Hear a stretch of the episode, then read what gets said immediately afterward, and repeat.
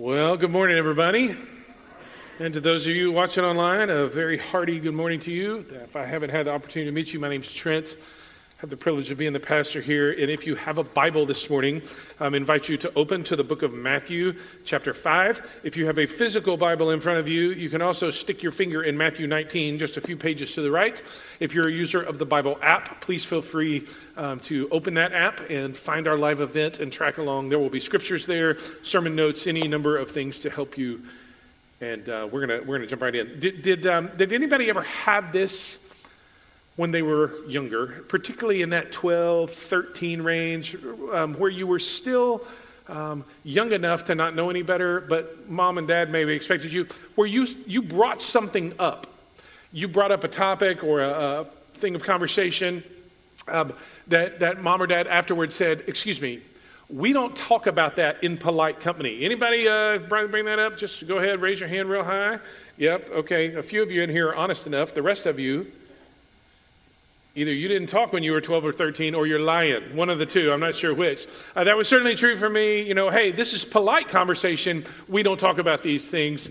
This is what it feels a little bit like to me, this particular section of Matthew chapter 5. So, just to catch everybody up and drag us forward through the text here, um, Jesus has a group of followers, people who have experienced significant brokenness in their own lives physical, relational, um, uh, uh, spiritual trauma, any number of things. There's darkness all over, and he speaks to them. He sets the kingdom down through healings and any number of things, and then he speaks to them and says, I've got good news. And the good news is this Blessed are those um, who are of poor in spirit, because theirs is the kingdom of the heavens. Blessed are those who mourn. And he goes through any number of, of descriptions of those who are really well off. And then he says to that exact same group of people, You are the salt of the earth, and you are the light of the world, so go live like it.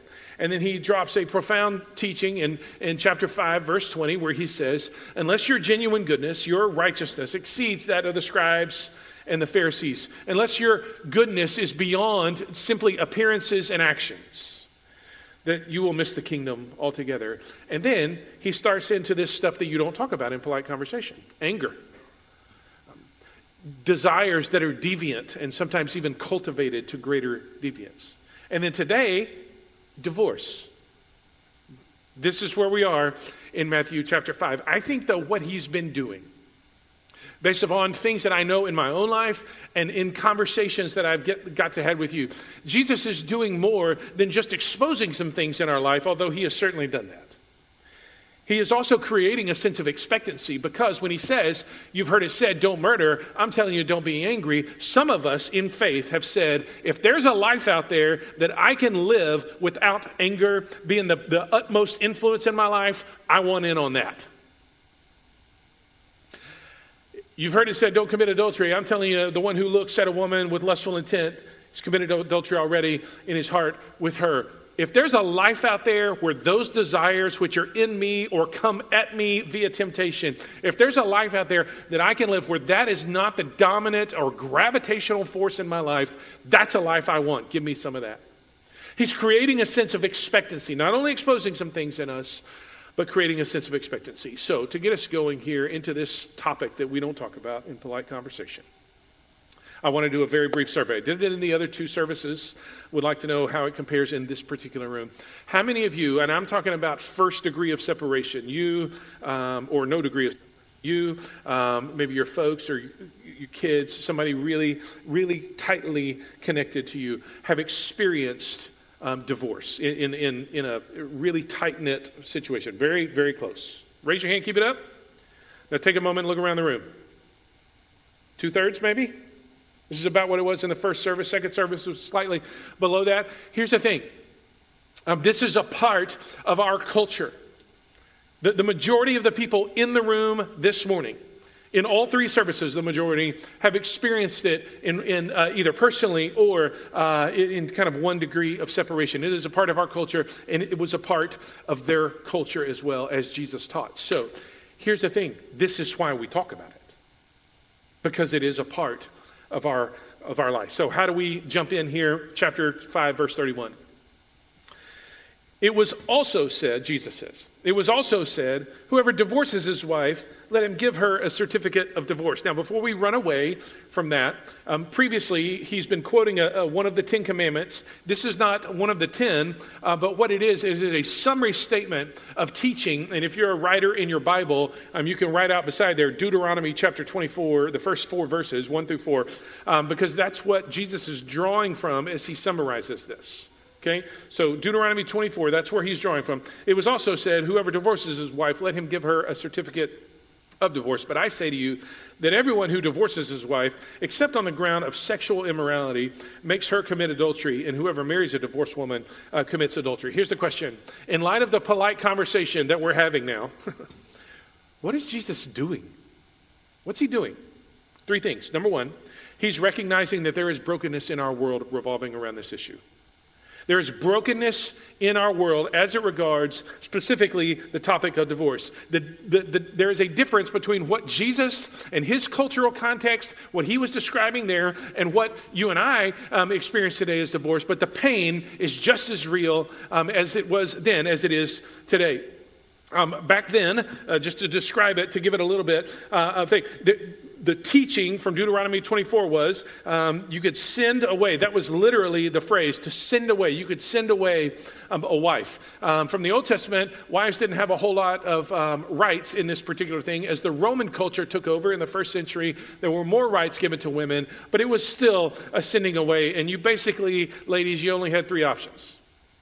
First one was uh, to be taken in by a generous relative. But just think for a moment about your own life and your own household. You ready to take your sister or brother or anybody else in? But because what would happen then was uh, you, as the uh, wife who was sent away, you would be taken in by a relative, but you would function in the household not as kin, but as a servant. So you were a glorified maid. Or you could remarry.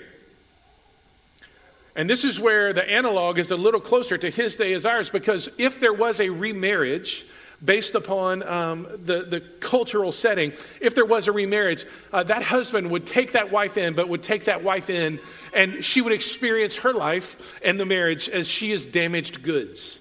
Some of you know what that feels like. Maybe it's because something that was said to you, or maybe it's a way that you are treated, but nonetheless, there, there is a, a sense in which you've got a bag full of shame and you're carried around, I'm damaged goods. Or the third option is that you, um, as a, the spouse who was sent away, the wife that was sent away in particular, you would become a prostitute. And you can imagine how that would end for her. That was then. Today, um, today, it is, it is different. Um, men and women have very different rights than they did back then, um, but the pain is still very real. There is a rending, if you will, a ripping, a tearing at every level, relationally, between the spouses. If there are kids involved, there is a, a, a tearing, a ripping, a rending parentally which kid's going to be where, what's custody look like, are they going to have it on your weekend, or is this going to, is it first, third, and fifth? What are we going to do? What about Christmas? A, a parental tearing. There's financial implications. There are um, other uh, kind of social implications. Whose friends are going to take uh, whose side as this goes on? There is pain for every person and at every level. And, folks, it is pain that lasts for a lifetime. It, the, the, scars are still there, and, and the, the pain may subside, but it leaves these kinds of wounds. So, um, I had a conversation with one of our uh, ladies this week. She just so happened to be up here, and I was, and um, I knew that divorce had been part of her story. And I said, "Hey, what would you want to say to me as a pastor?" And this is what she said: "It's worse than a death." Now, I promise you, I have heard that over and over and over again. I heard it in my own family as my nuclear family growing up went through this. It's worse than a death. Because in death, you have a sense of loss. You've got the grief surrounding the sense of loss, but also, uh, or excuse me, compounded with that in divorce, you not only have the sense of loss, all the normal things that were financial struggle and, and all the implications that come with that as well, but also you have a sense of rejection. Indeed, you have loss, but you also, the grief of that, but you also have the grief of the sense of rejection. It's, it's worse. It's worse than death. And, and people say, um, well, you know, this is a, a good choice now, but my kids, they'll bounce back. Church family, listen to me. The wounds and the pain last longer and have further ramifications, deeper ramifications than you ever could have predicted. Kids don't just bounce back. I was 22 when things went sideways in my own family. 20 years later, found myself in counseling. 20 years, two decades worth, to work some things out that were related to that. You don't just bounce back. The, the pain is very, very real. The brokenness brings that kind of pain to different people in, on all different levels.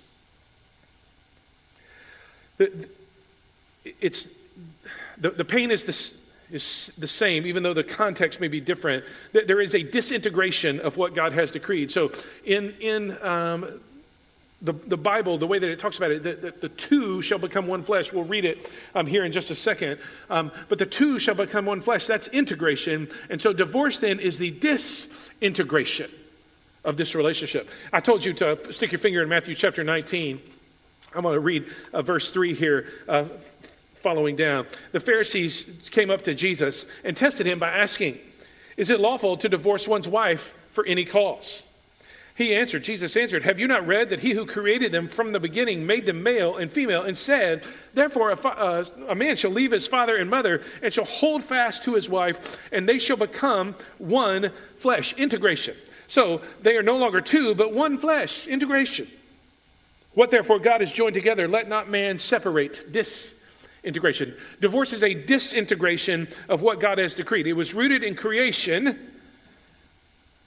And God says it's not good to pull these kinds of things apart. There is a rending, a ripping, a tearing of all sorts of things there. So, as a pastor, here's what I recognize I recognize that there are times when the brokenness of a situation seems so overwhelming. Some of you have walked through that. Some of you may be living in it right now.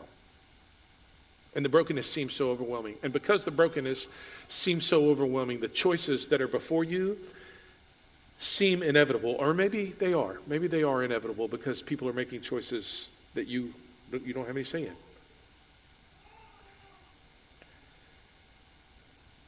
Jesus referenced that, references that kind of inevitability when he says, if you, um, if you uh, marry again, you're forcing her, you're making her commit adultery. He's, he's referencing that kind of inevitability. Like people, you see it and you're like, oh no, this is, I guess it's just going this way. But Jesus knows the pain and the chaos that comes from this.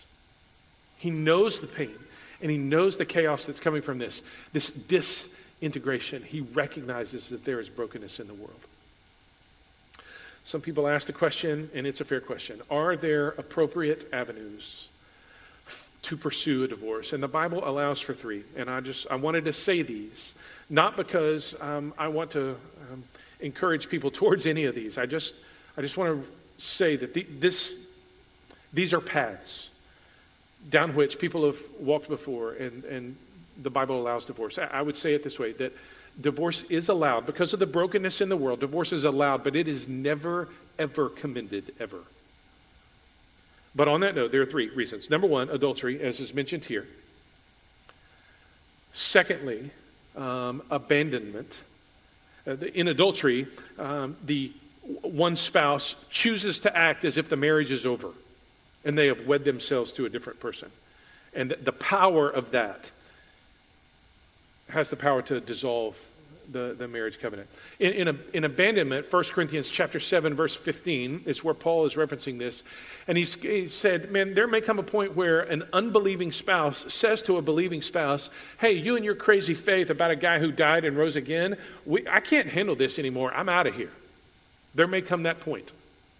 Just recognizing the brokenness that's in the world, there may come that point. And, and if that spouse walks, he says the one, the believing spouse is freed from that.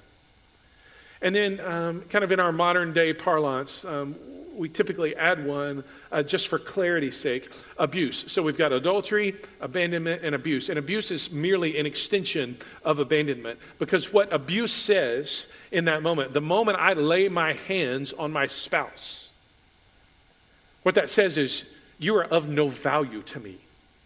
And again, the power of that statement can, can um, dissolve uh, the marriage covenant. So it is allowed but it is never committed. And listen to me, if, if you are thinking about this,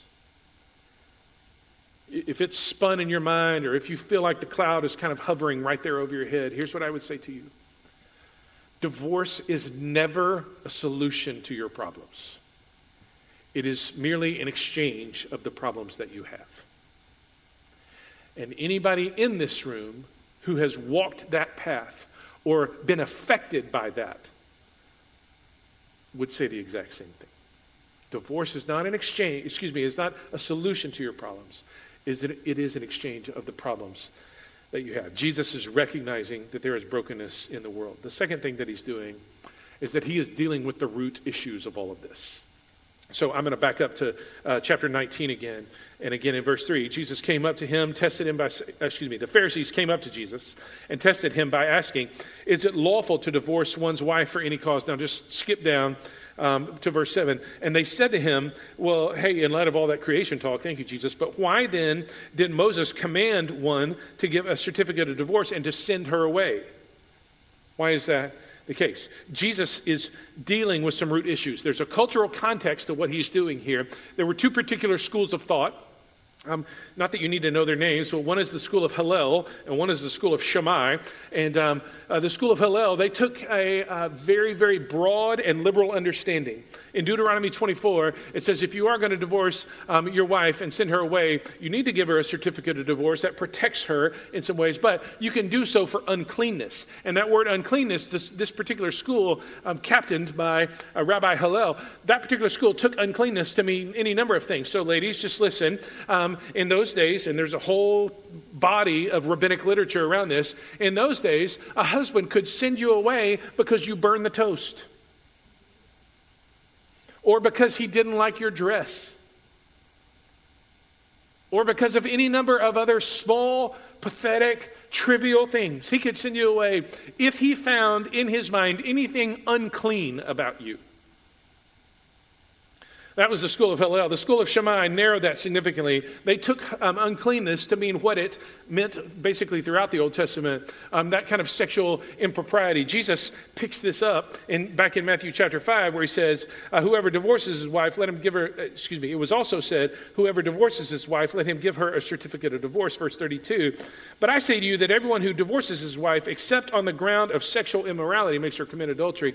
So, uh, except on the ground of sexual immorality, the word that Jesus uses there in the Greek is spelled, you ready? P O R N E I A, porneia. Anybody? You good? You got that? Okay. So Jesus, in that sense, is picking sides. He's saying, look, there, there is a meaning to words here. Words do have meaning and they have consequences, they matter. And so to, to, to broaden the definition so I can do whatever I want to. No, that's, that is, that's not what we're doing here. There are specific circumstances under which the brokenness um, may lead to divorce. But here's the thing Jesus is, is not only picking sides in this particular conversation or in this particular theological debate. The biggest thing he's doing is picking a fight with the cultural assumption that marriages are going to fail. In the Old Testament days, and you, again, there's all sorts of historical stuff surrounding this. Um, people, ex, uh, mar- they expected marriages to fail and for people to be sent away. In first century Rome, divorce was rampant. You and I would uh, say there was a significant no fault divorce kind of culture. And the, Jesus is picking a fight with, he is taking a side, but he's mainly picking a fight with the, the assumption that divorces will, uh, will just be a part of everybody's story. Church family, listen to me. Let's let him pick a fight with us on that too. We got some younger married folks in the room, we got folks who've been married longer. Let's let him pick a fight with us to say, it doesn't have to be that way. Just because the culture is going that way, just because uh, everybody we know has walked through it at some point, doesn't mean it has to be part of our story. That's the cultural context. The scriptural context, I want to back up to chapter 5 and just point out this is how smart Jesus is here. Um, when we say he's dealing with root issues, so again, in chapter 5, he says you need a different kind of goodness, a different kind of righteousness available. That's chapter 5, verse 20. And then he jumps right into this very uh, first topic of impolite conversation anger. Anger's first. And then, after that, these desires that are deviant and sometimes cultivated into even greater deviance. Lust is how the Bible talks about them. And then divorce, anger, deviant desires, and then divorce. Anger, deviant desires. And do you see what he's doing here? How many people would never get to this third particular section if they dealt with the first two? How many stories do you have in your life? How many stories of those who are around you if people had dealt with their anger, their contempt, and their malice? If they had dealt with their deviant desires and creation of a fantasy world that they asked somebody else to live up to, if they had dealt with those things, would they would have never gotten to this conversation on divorce. He's dealing with root issues anger, lust. Let's deal with those first. And then after that, then, after that, we can talk about divorce. Back in chapter 19, um, when they ask him, verse 7, why did Moses command one to give a certificate of divorce and send away? He said back to them, It was because of the hardness of your heart that Moses allowed you. Notice, he didn't commend it. He just allowed you, allowed you to divorce your wives. But from the beginning, it was not so. He's saying, um, the hardness of your heart is the problem. And if you're in the room today and you could tell your story about your experience with divorce at some point, my guess is it would come up where you would say, either me or my spouse, we just weren't willing to give it anymore. We couldn't do anymore. And, or they just wouldn't step into this. They would not move. They would not go get the help that they needed. They would not pursue these resources that were made available to us. And what we have there is an expression of the hardness of the human heart. And by identifying the hardness of the heart as the problem, Jesus is, is keeping his agenda front and center. Because what he is after, folks, is the transformation of our hearts. It, the, the, starting at the very core of who we are, he wants to renovate us down here. And in doing so, he knows that some of this other stuff will begin to take care of itself. Transformation um, beginning way deep down inside of us pastorally speaking, and because Jesus recognizes the brokenness in the world, and certainly because um, we ourselves have seen it. I just want to say that it, it, it does not mean that divorce might not happen in the end. But what it does mean is that divorce will be less frequent, that's for sure. And if it does happen, it will look and sound a lot different and have a different attitude to it. Jesus is dealing with root issues. Third thing he's doing is he is holding to God's ideal and intention. Again, back in verse, excuse me, in chapter 19, he points um, to, to, in verse 4, have you not read that he who created them from the beginning made them male and female? And on down, the two shall become one flesh. They're no longer two, but they are one flesh. Jesus is, is dealing with this. So, marriage is the divine portrait of love to the world. Like God wants to use marriage um, and in your neighborhoods and in your friend circles and at, at the baseball field and a hundred other places. He wants to use your marriage to picture his love for other people.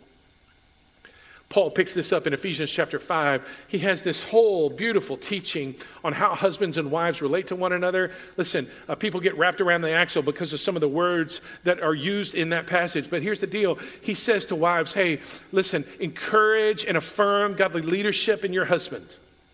Husbands, lay your life down immediately and certainly and consistently for her good to nurture her and to cherish her. And then he says, Man, don't you understand that the two, see, he made these, he made male and female, and don't you understand? He brought them together. The two shall become one flesh. And this is a great mystery. And then he says, and I'm telling you, it's Christ in the church. That's the deal. Marriage is the divine portrait of love. And because it is, some of the things that we say to ourselves or some of the things that get said to us, they need to get filtered through that whole idea of there is an ideal that God is holding to and there is an intention that God has. There, there's a, a picture that God wants us to paint with our marriages. So some people come along and they say something like this to me. Um, these are some of the reasons or excuses that get set out. God was never in this marriage in the first place. I mean, we flew to Vegas. It was Elvis in the chapel, drive through deal. Like, God was never a part of this picture. So, why would it, if he was never a part of it, then psh, not now. And if you were sitting in my office and this is what you said to me, this is what I would say back. You may not have been thinking about God when you said I do, but I promise you, God was thinking about you. And because he was, what he, what he defined his ideal and what he intends for you, it still holds. Some folks, um, they've stepped in and listened. This is particular, uh, in particular, for those who kind of are knocking on that 45, 50 door midlife. Um, the, ki- the kids are gone now, and I'm ready for something different. We are ready for something different. You sit down across the table and you're not quite sure who you're eating lunch with or dinner with anymore. And if you were in my office, this is what I would say to you The kids are gone now. You're ready for something different. That's how I would say it. You, you can sit down at lunch or dinner and not have, you know, or I want you more milk, or whatever it is, right? Um, you, you don't have to wake up in the middle of the night because somebody's screaming in the other room. The kids are gone now. You're ready for something different. There's a next stage of your life that you can step into and you can do so together. You don't have to call it quits and sail off in different ways. Uh, a, a, a third one that comes along. Under this idea that marriage is a divine portrait of love, they, people come along and they say, well, she changed. He changed. Can we just say on the front end that, I mean, you're supposed to you're supposed to, when you get into that intimate of a relationship, there should be some, some dynamics at work that make you change. Um, in the very first service, there was a couple sitting right over here. And uh, I, I, knew, I, I, wasn't quite sure they had been married um, as long as they had. I knew it was pretty good. I said, Hey, how long y'all been married? 66 years next month. Incredible. So I said to the wife, I said, So has he changed in the past 66 years? She just lowered her mask and kind of grinned, like, Yeah. So I said to the husband, Has she changed? He goes, I refuse to answer that. Good, that's good. That's smart. That's smart. But the truth is, is that if you've been married 15 or 20 years, listen, you've probably been married to two or three people. For those who've been married 20 or 30 years, is that truth? And al- along the way, yes, they change. Yes, you change. But that's just what marriage is supposed to do. It is a portrait of divine love. Do you think God is loving us in a way that lets us stay the same? Of course not.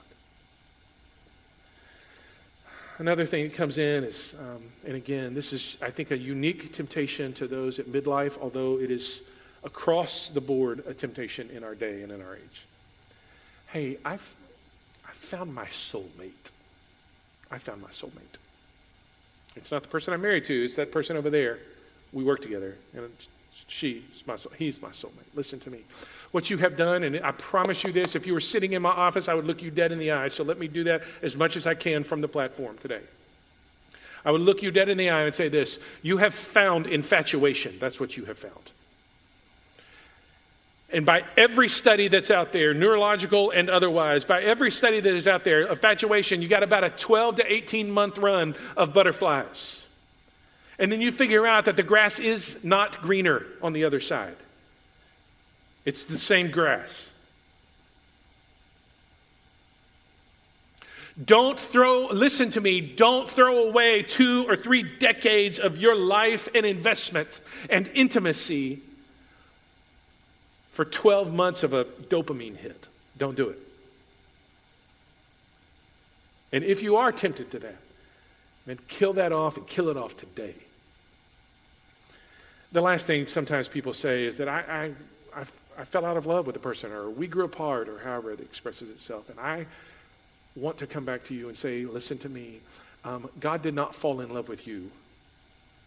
You did not fall in love with God. You made a choice. He made a choice to love you. Love is a choice. Infatuation, that's what we fall into. There's attraction, and like I said, there's butterflies. There's all sorts of things that happen. And God uses that process to bring us together. But love is a choice that we get to make. And so, if we have made choices that have put distance between us over the course of the years, guess what? We can also make choices that will bring us back together. Marriage is a divine portrait of love, and we can make choices that paint that portrait accurately. And again, just pointing out the where marriage sits in, in the divine plan. It, it is the final act of creation, if you will, his crowning moment. You got stars and sky and land and sea, and then animals come along, and then there's male and female, and that's in Genesis chapter 1, page 1 of the Bible. Page 2, we get a little bit deeper dive into this, and what we find is what? That a, there's a moment where there is a man, and then, and then there's a woman. And it's not just man and woman, then he brings the two together. Marriage is the final act of creation, it's what he gives to us. So, where's hope here? And this is where I want to leave.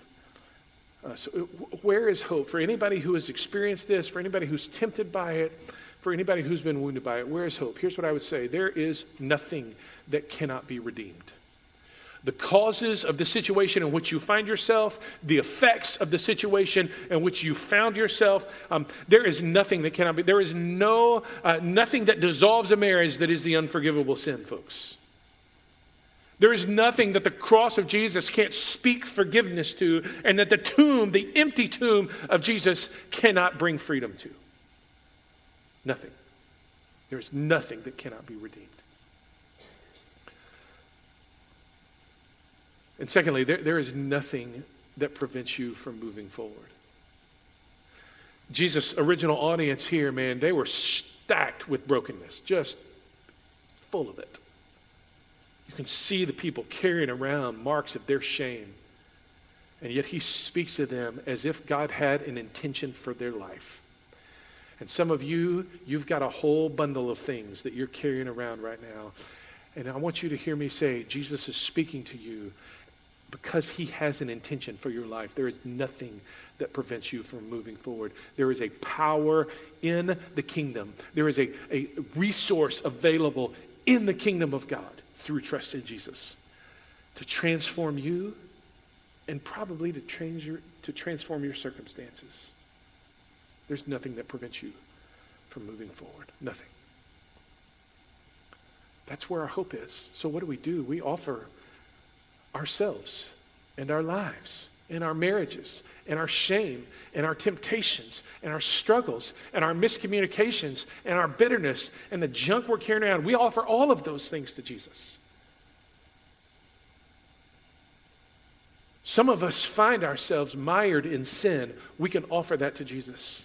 And the cross promises forgiveness. Some of us find ourselves sinned against, and we can offer that to Jesus too because the cross promises that we can learn to forgive others. Some of us have circumstances, situations, problems that we're facing that we think there is no way that the power, that, there, that I don't have it in me. There is no power in me to get through this. You're right. But there is the power of an empty tomb where Jesus brings freedom to you and to me. So we're going to have a moment just to reflect and pray. A moment where you maybe, for the very first time, want to offer yourself to Jesus. But certainly, if you've given your life to Christ and you would consider yourself a Christian, a moment where you just say, God, I don't know what all had my name on it, but here are some things I know that I need to say to you. We'll have a moment to reflect, and I want to invite you to bow your heads. If you're at home, it may seem weird, but go ahead and bow your head, close your eyes, and just Take a second and say the things to God that you need to say. Maybe it's related to your own sin. Or maybe it's the sin of those who have sinned against you. Maybe there's a shame that is so heavy a burden that it feels like chains.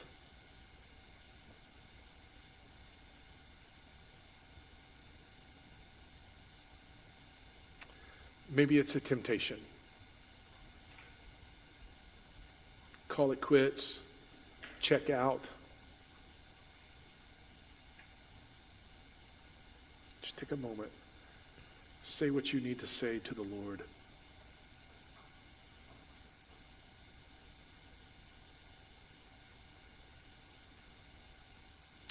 Now, hear this one more time. There is hope in Jesus because there is nothing, causes or effects, that cannot be redeemed.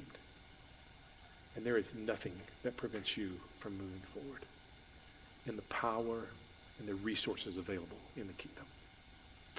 And so, Father, over every life here and over everyone watching at home, I pray that by your Holy Spirit, you would bring healing to deep wounds. You would bring clarity and perspective to moments of struggle.